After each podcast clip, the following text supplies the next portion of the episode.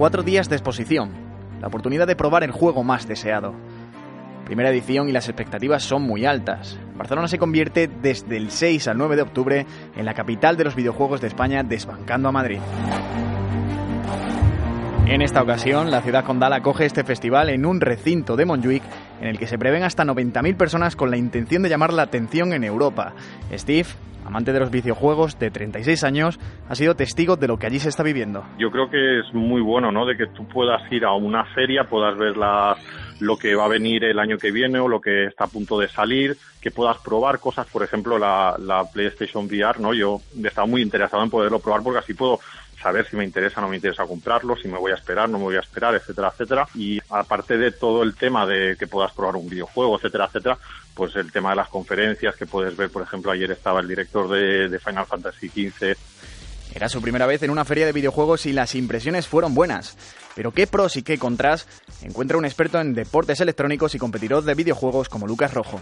Un pro claramente es la inclusión de los deportes electrónicos junto a los videojuegos, que el ecosistema eh, conviva. Los contras, eh, por ejemplo, la zona retro eh, es diferente a la zona de, de eSports. Son eh, eras completamente diferentes. Están bien distanciadas, pero creo que hay que hacer una clara diferenciación entre competición y juegos a la hora de plantear la zona.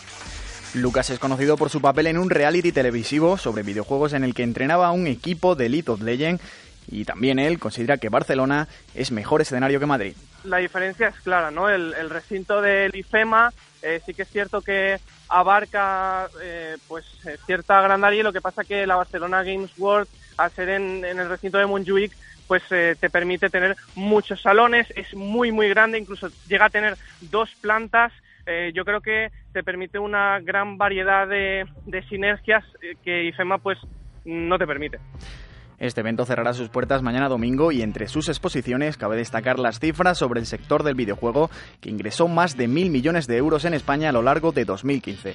Por tanto, fomentar esta industria es realmente importante. La próxima cita con los videojuegos será en la Madrid Gaming Experience el 28 de octubre al 1 de noviembre.